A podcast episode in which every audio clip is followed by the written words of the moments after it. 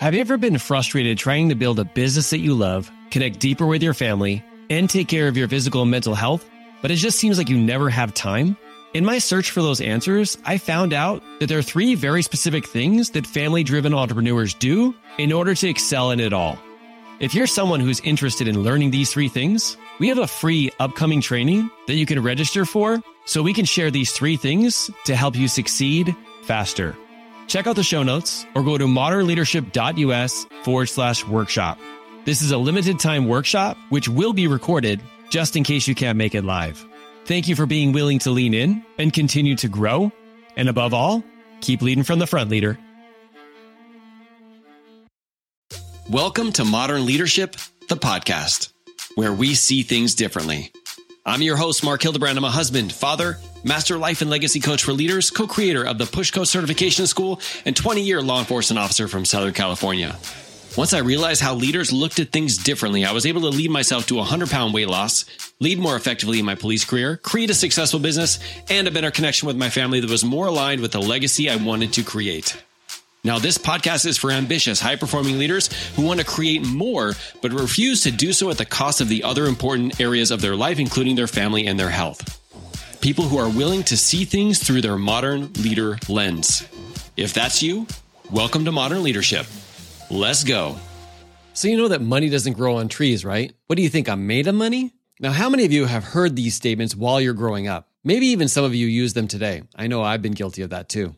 The truth is that all of these statements have to do with our relationship with money. And what's crazy is the relationship you have with money determines how much of it you actually have. This one was painful and it actually hurt me in the beginning, but I promise you, if you lean into this call, it's going to be the game changer for you too. Now, when I say we have a relationship with money, what I mean is we actually have a way that we think of money. And a lot of times that's actually keeping us from making more of it. Let me give an example. I want you to fill in this blank. Money is blank. Don't filter it. Don't coach yourself. Remember, we have to become aware of our thoughts before we have any opportunity of changing them. So if you said anything like money is hard, money's disgusting, money is evil, I never have enough money. If anything negative like that comes up for you, this video is for you. If you're ready to get uncomfortable talking about this subject so that you can stop pushing money away, well, then let's go. So, welcome to Modern Leadership, where we see things differently.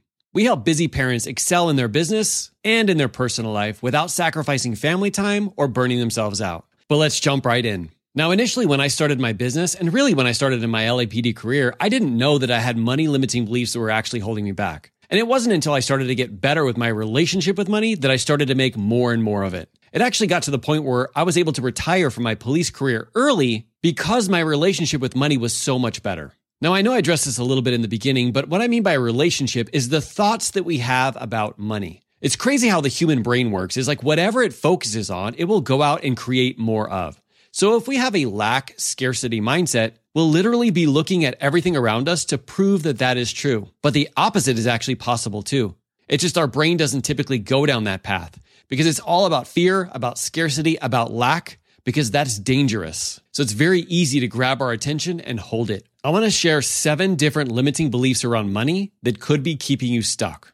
Limiting belief number one. This is really for a lot of business owners out there. And that's I need to make more money before I can either invest back into my business, hire employees, or develop that next skill. Now, if we think of this logically, if everything that we're currently doing has gotten us to this level, in order for us to achieve the next level, we actually have to do something different. But in this limiting belief, we get stuck that we need to actually achieve more. We need to make more. We need to have more time before that could even be possible. But if we're constantly doing the same thing over and over and over again, how is that ever going to happen? The truth is, it isn't until we take that step. So when we hire that first employee, we go out and we learn that next level skill, it will naturally free us up to do more of the important work in our business. This even works for home. So if you have activities that you're doing at home while you're working your business, have you ever thought about the cost of continuing to do those activities at home? Maybe some of the laundry, maybe some of the cleaning, and how that's adding up to you not being able to hit your full potential in your business? The moment we got somebody to come in and help out around the house was the moment we had more time to sell our programs, to communicate with more people, and to do more YouTube videos. If we hadn't done that, we'd have never had the time or the space to grow the business into where it is today. So if you have this limiting belief that you need to make more before you can hire your first employee or learn that next skill, it's really time to challenge it.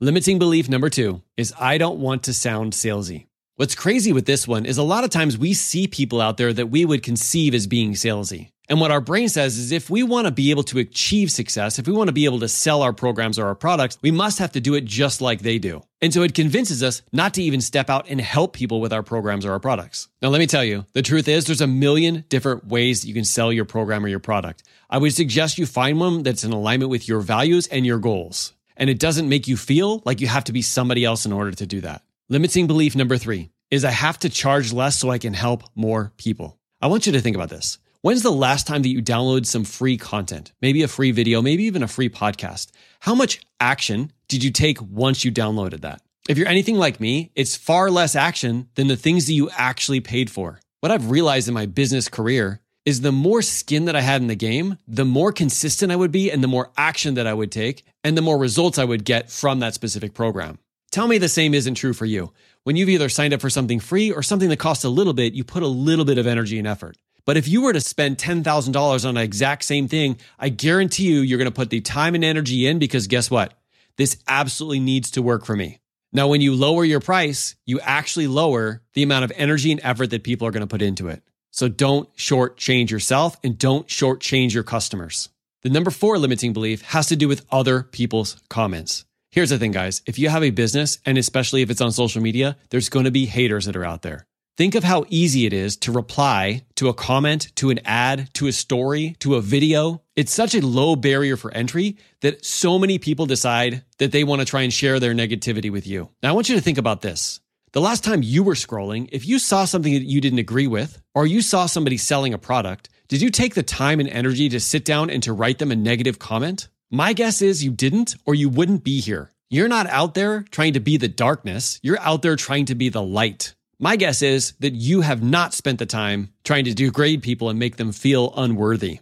So when you get some comments on your stuff, I really want you to think about this. In order for you to make a big impact, you need to find a lot of the wrong people. And that was the wrong person. Someone who's really into developing themselves is not going to take the time and energy to put you on blast on social media. So make sure you control your responses to other people's comments. Limiting belief number five is I don't know how to make money.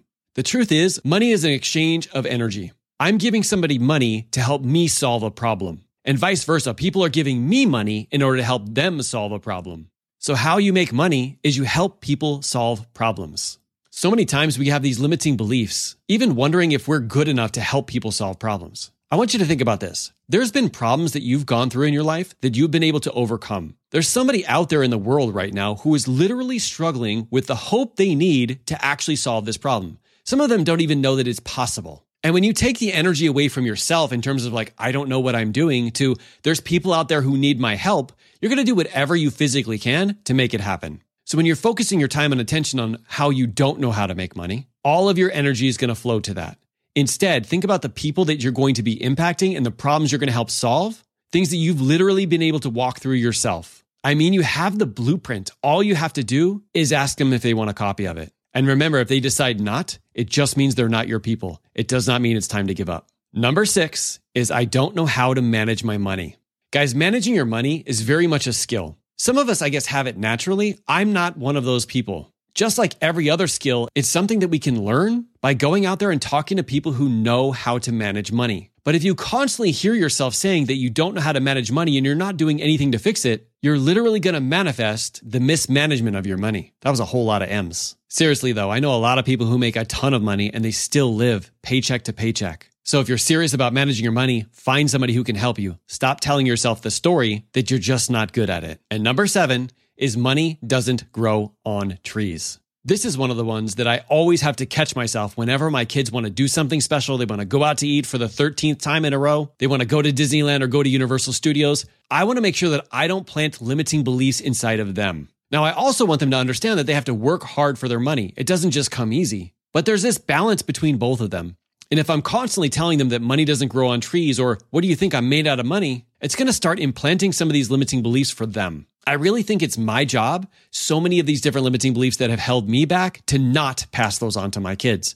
I want them to end with me. So if you ever hear yourself starting to form those words, I want you to stop and I want you to realize what you could potentially be passing on to someone else. Plus, my kids always remind me, Dad, money does grow on trees. It's paper, remember? Now, we talked about seven different stories or money limiting beliefs that can hold you back. One of the things that I always found helpful is actually to find a life coach who can help me create new stories that will actually get me to start having a better relationship with money. Because all of us are wired differently, we've grown up in different atmospheres, we've had different emotional experiences. We all have to find the stories that really work and fuel us. Because if you're focused on money being hard, money being icky, or you're thinking, why would somebody want to pay me? You'll actually manifest that in the world every single time. And if you're looking for a life coach, definitely reach out. I'll leave you a link in the show notes so you can connect with one that can actually help you today.